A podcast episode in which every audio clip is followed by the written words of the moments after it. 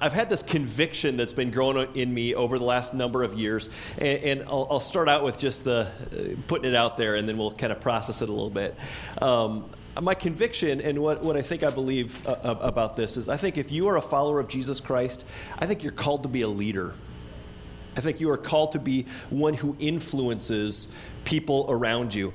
And I, I think God wants every single believer to be a leader. He wants you to be a leader. And now some of us might have varying degrees of a response to that, right? We could be, uh, like in the video clip, we, our, our natural response might be, shut up, right? There's no way we don't tend to think of ourselves that way. But Others of us, uh, that might be a welcome thing where we're like, yeah, I think I'm a leader. I think that I've, i kind of think about myself in those kinds of ways. Some of us, it might bring out insecurity in us. Some of us might get pictures in our mind of a certain personality type where we think, well, I have to be an extrovert in order to be a leader. I need to be something that I'm not in order to be a leader. But I don't think that's true like I said, I, think what we're going to see as we go through the day today and the upcoming weeks as we go through this series is that God wants you to be a leader wherever it is that He's put you.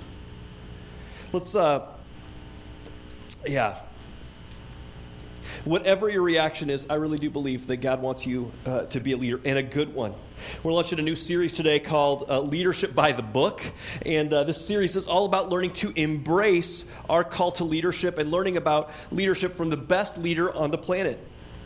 And, uh, and the best leader in history. And today, I really only want to do two things as we do our message. I'm going to try and convince you and sort of open up our eyes a little bit to the fact that I really do believe that Jesus Christ is the best leader who ever lived. And number two is that part of part of what I want us to, to do today and to, to shine a light on is that He has made you and called you to be a leader and to have influence with those around you. So let's kind of we're going to dig into those kind of things, but I want to start out by, by just kind of having us consider this first thing by thinking about Jesus, the leader. Now, it's interesting because when we start talking about Jesus, the leader, we don't often think of him that way, right? We might think we think of Jesus as the Savior, and rightly so, right? We think of G- Jesus as maybe the Son of God. We think of Jesus as all kinds of things, but oftentimes not the leader. When we, t- when we think leader, we think people like Bill Gates, or we think of Martin Luther King Jr., or we think of Steve Jobs, or we think of business people. Uh, who have built empires or think of activists that in some way or another have impacted or shaped our society or our culture. And certainly they are leaders, but rarely do we put Jesus into that category. Jesus, the leader. But I want you to think with me for a second what is a leader? Uh, this is the part of the service where you get to talk, so it's going to be interactive today. So when you hear the word leader, what do you think of? What's a leader? In fact, here, here's what we'll do. Why don't you go ahead and turn to a person or two around you? We'll start out small. So turn to a person or two around you and say, when you think of a leader, what do you think of? What comes to mind? Go ahead and talk about your answers, and then we'll come back together in a minute. Go ahead and talk amongst yourselves.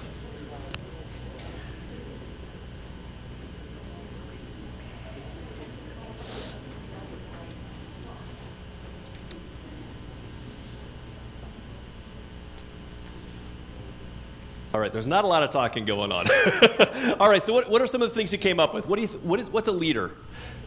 Influencer, what else? Fearless. Fearless? Would you say mentor? Yeah, mentor. What else? Good. What's that? Motivator. Motivator. Somebody you respect. Good. Organizer. Good. What else? Convicted. As in, like, haul them off to jail? Dedicated. Yes. Good. Anything else? Uh-huh. Not worried about what other people. These are great. I, I, thought I'd get us going today just to kind of spur us on with some quotes about leadership. I, I, tend to collect them, so I have a whole bunch of them. Uh, I'm just going to list a few. It says, "If your actions inspire others to dream more, learn more, do more, or become more, then you're a leader." I think that's a great one. It's from uh, John Adams. Uh, next one. Uh, I had this one in my office for a while. The, the, true spiritual leader is a man or woman willing to find God's way and walk in it with such integrity and enthusiasm that others become eager to follow him or her in it. They're prepared to stand up and be counted to accept the responsibility of being somebody that others look to for direction and up to in admiration. Gulp. Uh, how about this one? Martin Luther King uh, says this A genuine leader is not a searcher for consensus, but a molder of it think it's great. Uh, Max De Pree says the first responsibility of a leader is to define reality. The last is to say thank you, and in between, that leader is a servant. that was a great quote as well. Uh, Napoleon said a leader is a dealer in hope. right? I think in its simplest form, goes back to what Melissa had said earlier. I think in its simplest form, kind of the definition that we're going to use throughout the series is a leader is somebody that influences those around them. They're an influencer. Others tend to follow them. You can, you can step into any business meeting or any group meeting of any kind, and you can sit there and listen as people debate things and people chime in and they share things. And then there will be a moment when somebody who has influence in the group will speak and it'll sort of sway the, the group as a whole. And they'll be like, yeah, what they said, right? And they may or may not be the formal leader of the group. They might just be an employee, they might just be a person that's on the team, but they're the leader. They're the one that has influence at that moment. There's an old leadership proverb that I cite sometimes, it's kind of fun, that says, He who thinks he is leading others when no one is following is merely taking a walk, right? Because at its core, leadership is influence. It's, it's other people saying, Yeah, I'm going to follow. I'm going to go along with what they say or what they think or what they do or whatever. In, le- leadership really is influence. Now, I want you to stand back. If that's our definition, I want you to step back for a second and say, do you think Jesus had influence? Do you think Jesus has influence still? Let me, let me throw a few numbers out just to kind of get us going.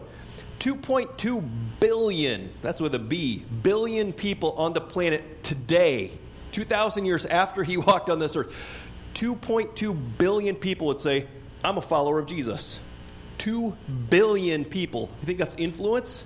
Absolutely. It's, it's huge. He is still impacting people today. Much of our system of government, much of our judicial system is based off the teachings of Jesus and the teachings of God's book. Our calendar, even, what year is it? What year is it? It's March. yeah, what year is it? Let's try that again. It's 2019. It's 2019 years after what? Right? After what? Does that influence? I don't know anybody else that's stepped into history and redefined the calendar.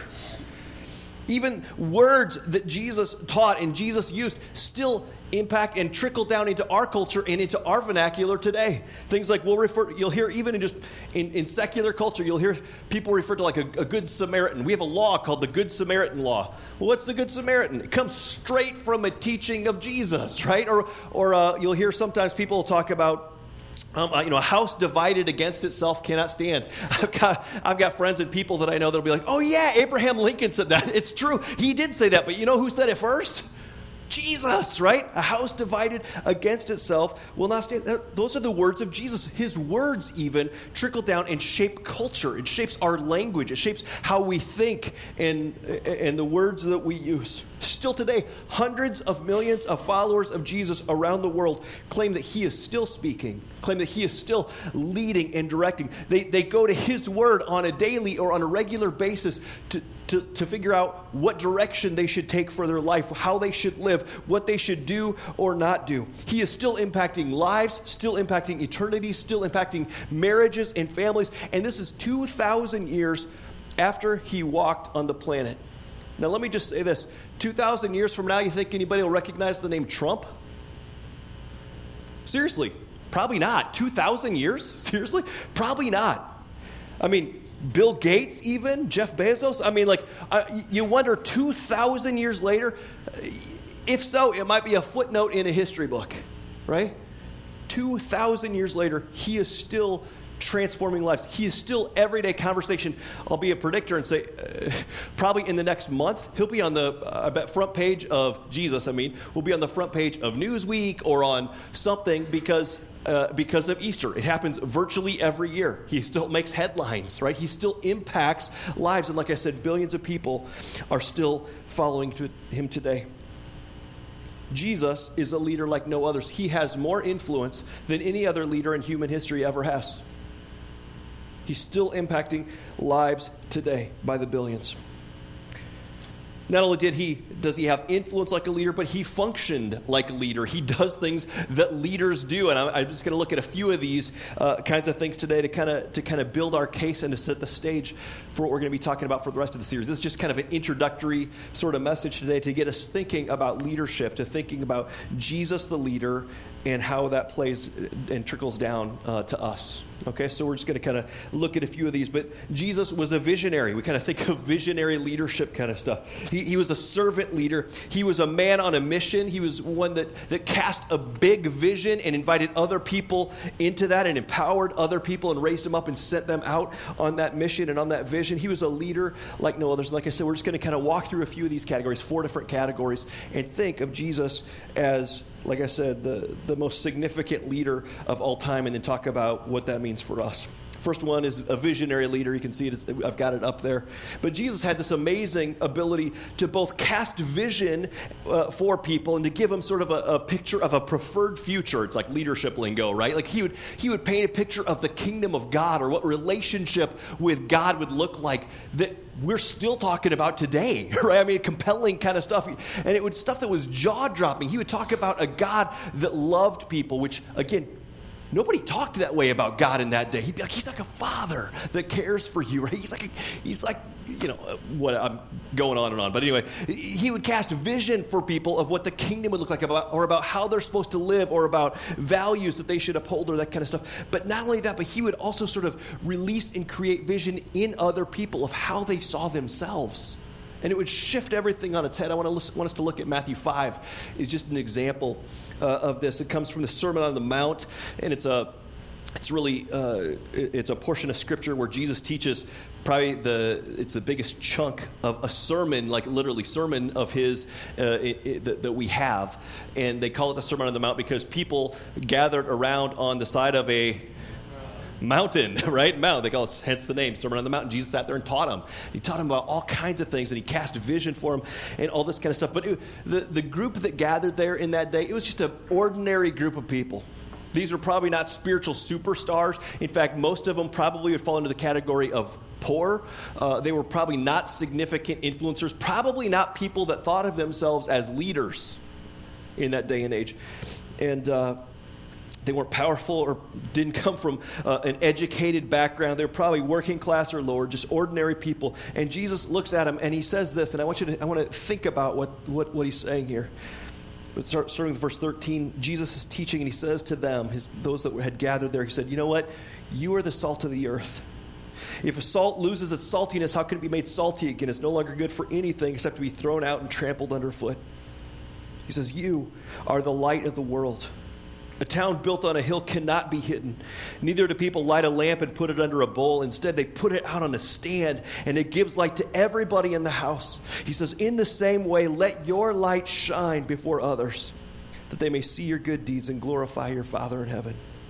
Now, I love the picture of, of Jesus' leadership here because, uh, you know, now there are, there are many times in ministry, like I said, where he paints pictures and he casts vision for what the kingdom is like or how they're delivered, whatever. But here, Jesus is, is casting a vision. It sort of takes it a step further. He's, he's speaking vision into the crowd. He's saying, man, this is who you are. This is who you're made to be. He looks at this ragtag group of uneducated, poor, ordinary men and women.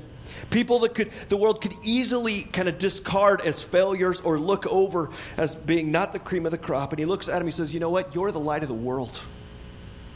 You're like salt that's poured out on the world. There's something extraordinary in you, Jesus is saying.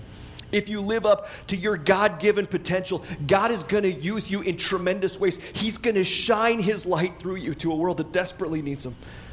He's going to use you to preserve and to, to, uh, to sort of like a spice to some degree. And He's going to use you to make people thirsty for God.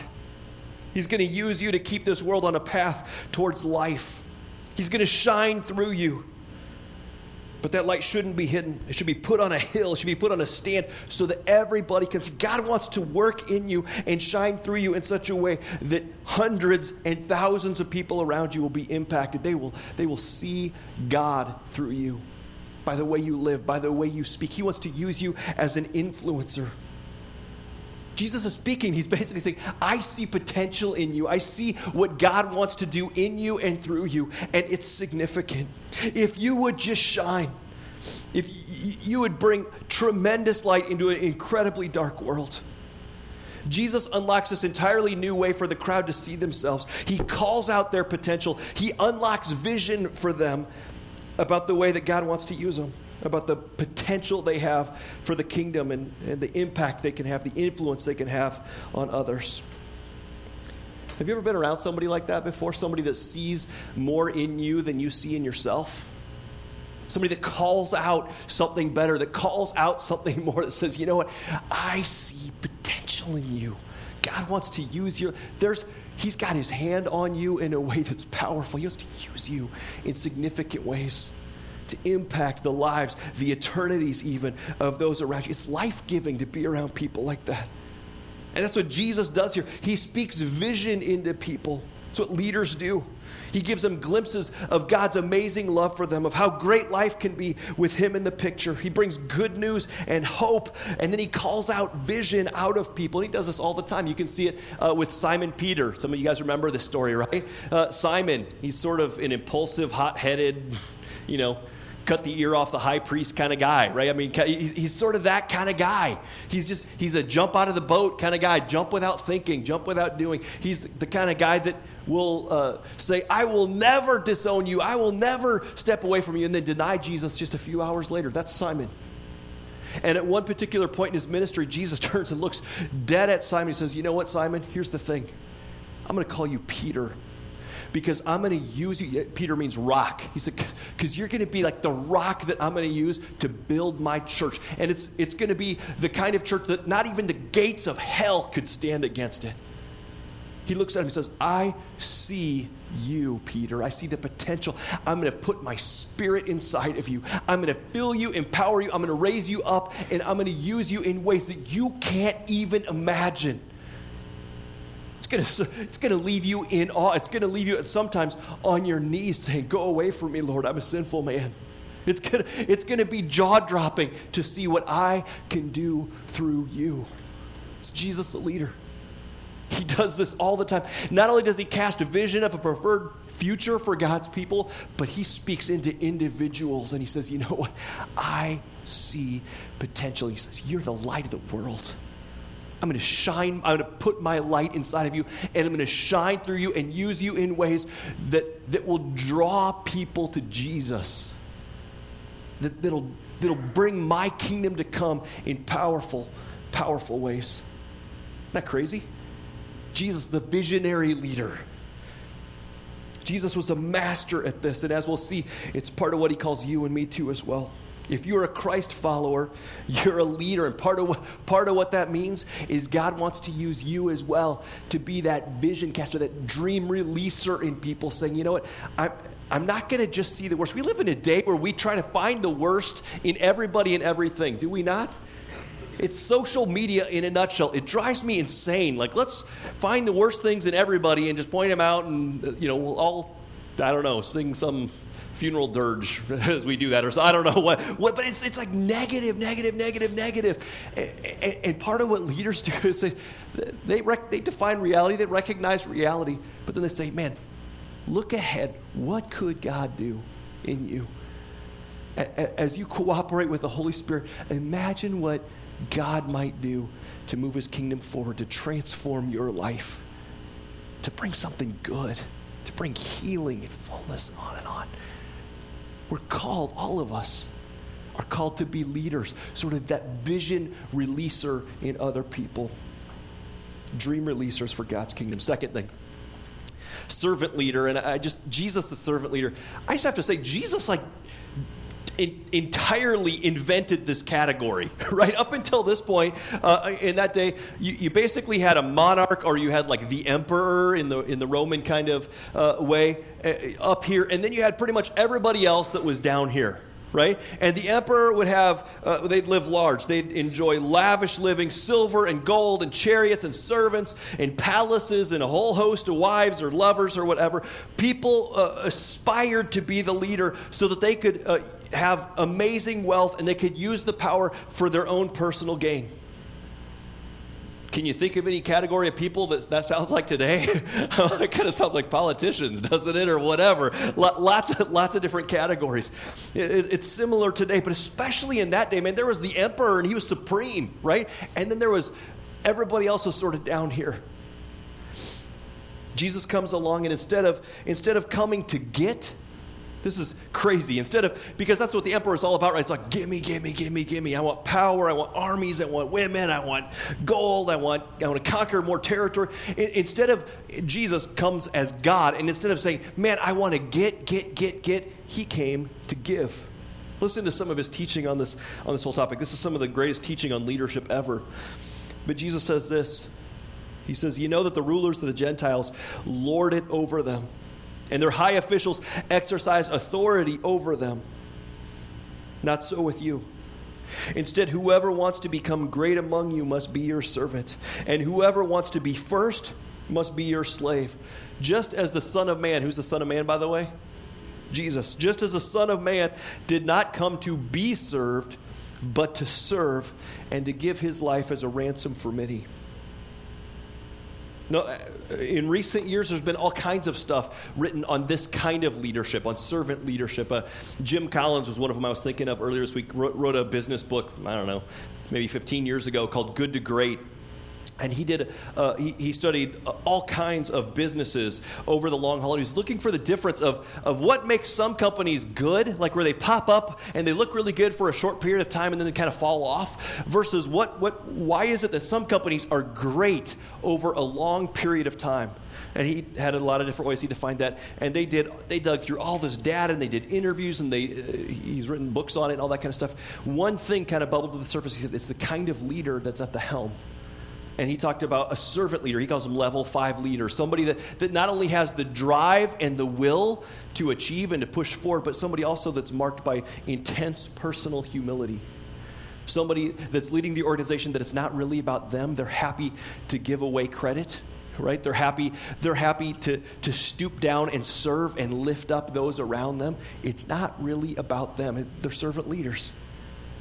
So there's stuff that's written about this that pops up even in the business world today. But back in Jesus' day, nobody talked like that. Like, what would be the point, right? What would be the point? No, if you get power, you want to hold on to it. You want to use it to get what you want. But Jesus flips the entire thing on its head. He said, No, let me paint for you a picture the way leadership is meant to be.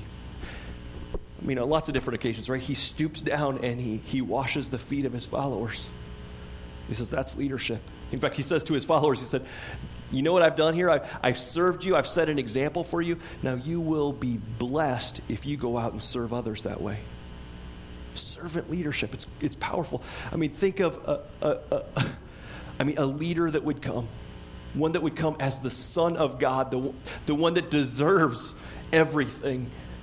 And yet he came not to be served, but to serve and to even give his life for you one that would be willing to go to a cross, one that would be willing to be whipped and mocked and spat upon and crucified and die because it was better for his followers if he did. Jesus says that's leadership. That's leadership. Leadership that stoops down, that serves, that lifts others up. He says that's leadership. It's the kind of leader he was, it's the kind of leader he is, it's the kind of leaders he calls his followers to become. That's leadership. Third one, mission driven. Jesus had a kind of focus about him. He was on a mission and he knew exactly what to say yes to and what to say no to. And he was driven by this uh, every moment of his life. In fact, starting out from a very, very young age, this is just crazy. Uh, his parents, you guys might remember, uh, came, they all came together as a family uh, into town. They start taking off in a big caravan heading home, and all of a sudden, a couple of days later, they're like, Where's Jesus? I thought you had him. No, I thought you, I thought he was with you. Right? His parents lost the Son of God. That doesn't seem like a good thing, right? They lost Jesus. And so uh, they finally come back uh, and they find him. They find him uh, in the temple. They find him meeting with some of the elders and that kind of stuff. And Jesus has this amazing, uh, again, even as a boy, he has this amazing answer. And and his, his response is this He says, Didn't you know that I had to be in my father's house? And uh, even uh, another translation says, Didn't you know I need to be about my father's business? Even from real early on, there was a clarity and a focus and a drive of his entire life saying, You know what? I'm living for the pleasure of my, to please my father and to live out the mission that he's given me. Listen to this. A Samaritan woman at the well, uh, he got into a conversation with one day. We read about this in John 4. And his disciples go away, get some food. They come back, and they're bothered that Jesus is having this interaction with this Samaritan woman, right? They're like, oh, I can't believe you're talking to somebody like that. They're worried that maybe Jesus has had, eaten with her and had some unclean food or whatever. And uh, Jesus' response is this to his disciples He says, My food, said Jesus, is to do the will of him who sent me and to finish his work. It's fascinating. My food, he says, is to be consumed by God's will for my life. That's the one thing that I'm living for. I live to do and to finish the work that God has given me. What's that? What's that mission? What's that work that it's referring to? Jesus talks about it in lots of places, but Luke 19:10 is one of them, where he says, "For the Son of Man, this is why I've come. The Son of Man came to seek and to save the lost." What's the lost? What's he talking about? Sinners. And who would be sinners? That would be all of us, right? He came to save the likes of us right? He came to save people like you and, and me, save us from our sin, bring us back home, back into relationship with God, back into His kingdom. That is why He came. And even you, you walk through His life, I mean, it's, it's fascinating the kind of clarity He had. People would, he'd, he'd stay up late one night and he'd heal some people or he'd minister to people, and the next day the people would come looking for him, the crowds would come looking for him, and his disciples would say, Jesus, the whole town showed up, you got to go back. And Jesus said, No, uh, I got to go to other towns too because that that is why I have come, right? There's this clarity where he'd say yes and no in different instances, in different situations, where he could kind of walk through that, not being swayed by the crowd. You walk all, you see that all the way to the end of his life. This is at the very end. This is crazy. Uh, John 19 says this Later, knowing that all was now completed, and so that the scriptures would be fulfilled, Jesus said, I am thirsty. This is on the cross. And then two verses later, when he received the drink, Jesus said, It is finished. I have completed the work that the Father has given me. And then he bowed his head and he gave up his spirit.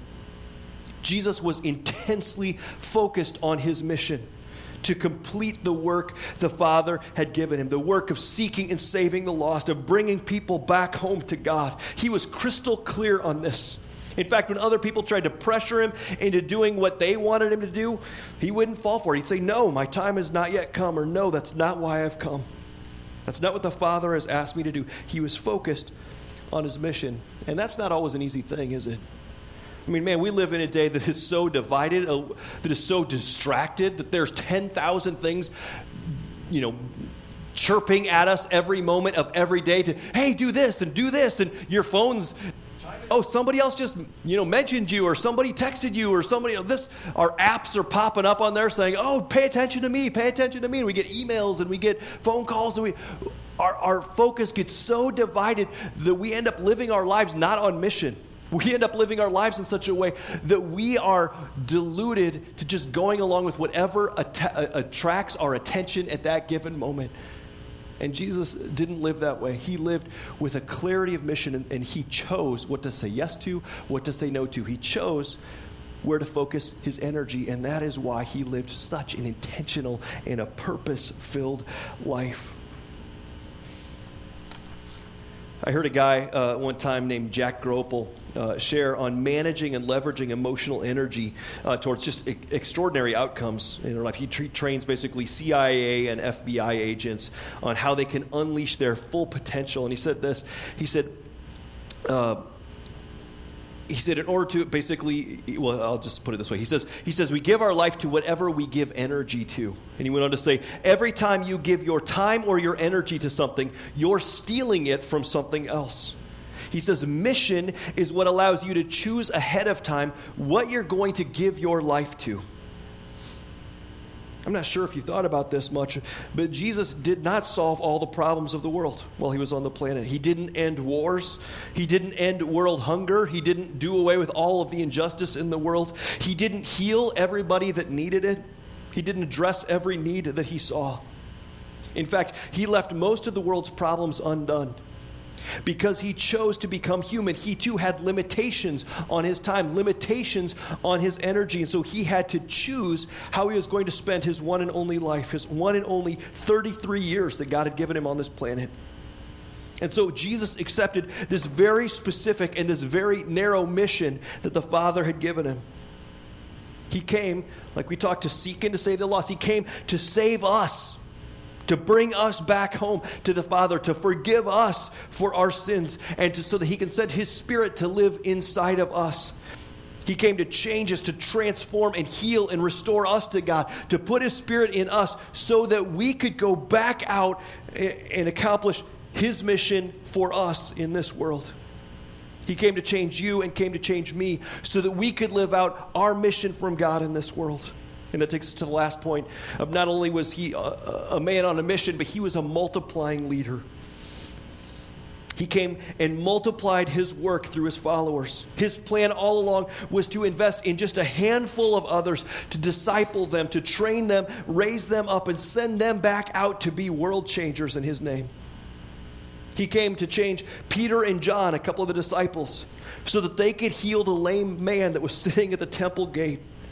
It's interesting. I was thinking about that story this week. It's found in Acts, the book of Acts. And it tells us that he sat, this, the same guy, this lame man, sat at the temple gate every day for 40 years.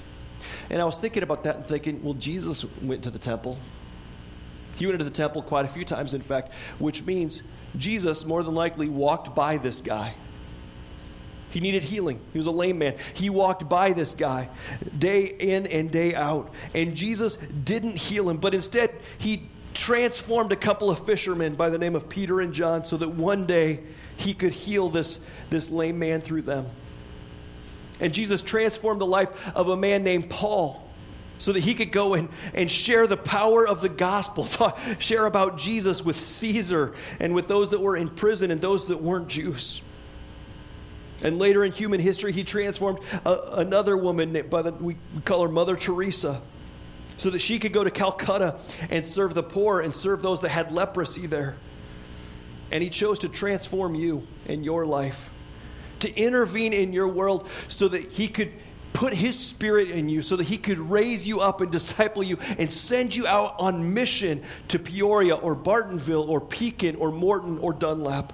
Jesus chose, instead of trying to do everything, he chose to fulfill his mission, and he does it through his people. He saves them. He came to seek and to save them. He raises them up. He puts his spirit in them. He sends them back out on mission. That's what Matthew 28 talks about. We call it uh, the Great Commission. This is Jesus' sort of final standing orders that he leaves to his followers. And it says, he says this Jesus came to them and he said, All authority in heaven and on earth has been given to me. Therefore, he says to his followers, Go and make disciples of all nations. Go and baptize them in the name of the Father and the Son and the Holy Spirit, and teaching them to obey everything I've commanded you. And surely I'm with you always to the very end of the age. It's leadership language. I have power and authority, he's saying but I'm giving it to you, he says to his followers. And now I'm sending you out on a mission. He says, Go and make more disciples. Go and be salt and light to this world that desperately needs it. Go and be my witnesses, he says. Go and live as my priests or my ministers in a world that desperately needs to be ministered to. Tell those around you that there is good news. There's freedom and forgiveness and salvation found in Jesus Christ alone. Go. I'm sending you out on mission. I will be with you. I will will be in you, I will empower you, but my plan is for you to go. Go and impact the poor. Go and live out justice. Go and rescue people who are trapped in addictions or sins or patterns from the past. Go in the power of my spirit and let your coworkers know that there is a new and better way to live that's found only in a relationship with Jesus. Go and lead, he's saying. Go and influence those around you. Go in my power, God says, in my presence. Go and impact my world in my name. That's what he calls us to. It's the life of a leader, it's the life of a Christ follower. Jesus is the best leader there ever was. And part of his plan and strategy since day one has always been to seek and to save you, to raise you up, and to send you back out to live out his mission in this world. He wants to use you to influence the fabric of society, he wants to, to use you to influence people in your workplace, people in your family. Does that include your kids? Does that include your spouse? If you got one? Yeah. Does that include your neighbor? Coworkers? Includes everybody you lock eyes with, right? God's got a mission field for you. And he wants to use you as a leader. He wants to raise you up as his disciple, as a servant, absolutely. But then send you out to be like him in a world that desperately needs Jesus. Let me do one. Uh, I got time for one more story, and I'm gonna. I'll share this, and then we'll kind of wrap up for today. There's a story uh, I read about um, Ernest Gordon, who was a British Army officer captured by the Japanese in World War II. He was put in a labor camp, was forced to, along with thousands of others, to build a railroad through the jungles in Thailand uh, in, under unbelievable conditions. If you've ever heard of the, the bridge over the River Kwai, this, that movie was actually based on this true story. It's crazy. The prisoners had to work in 120 degree heat.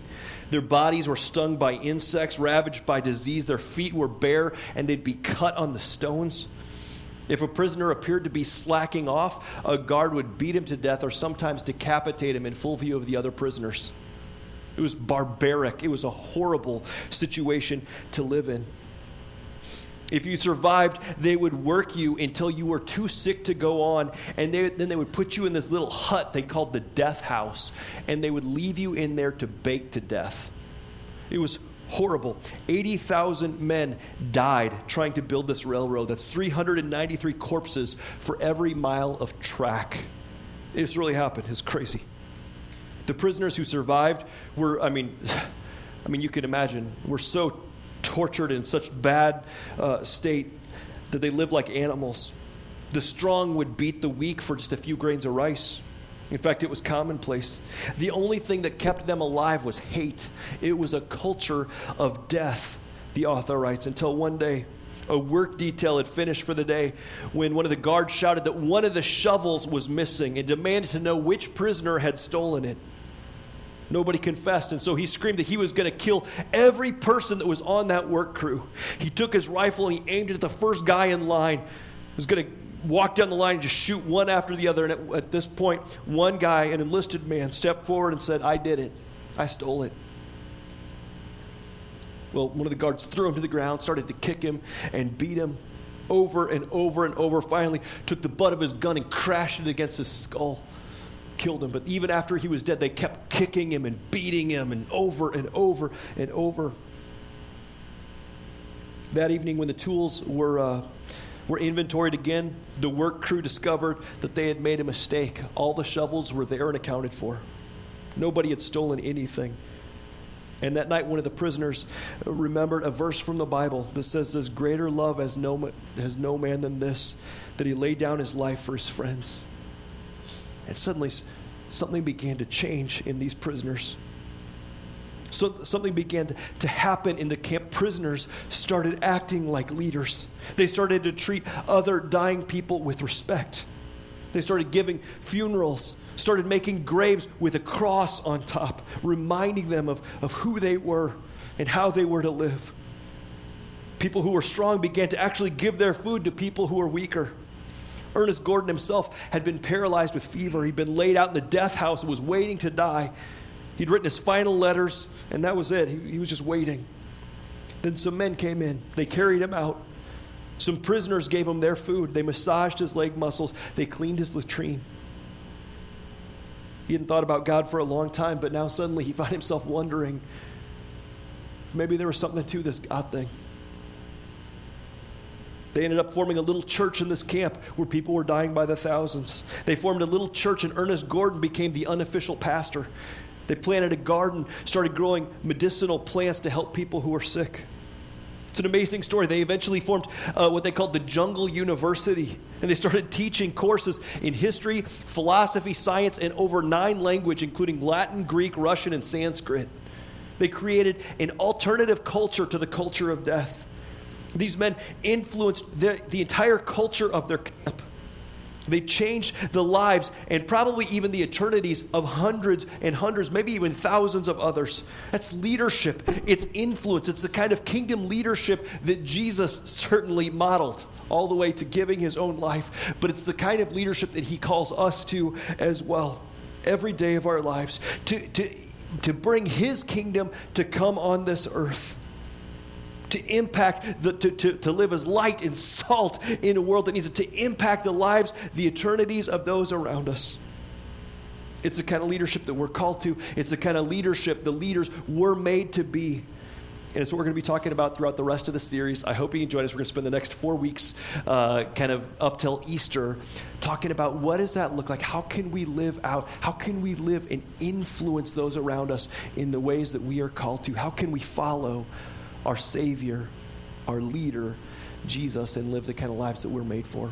Hope you can join us. Why don't to pray for us, and we'll wrap up for the day. Father, we are thankful for your tremendous leadership, um, the ways that you have come after us, the ways that you have redeemed and saved, the ways you have put your spirit inside of us, and the ways that you use us, even, or the ways that you call out vision and see potential in us, the ways that you have served us and stooped down, even sacrificed yourself so that we can live. Lord, we give you thanks. And we pray, God, would you make us like you? Would you teach us to follow you? to become more and more like Jesus. May we become humble leaders, leaders that serve, leaders that lift up those around us, leaders that influence even the culture in which we live.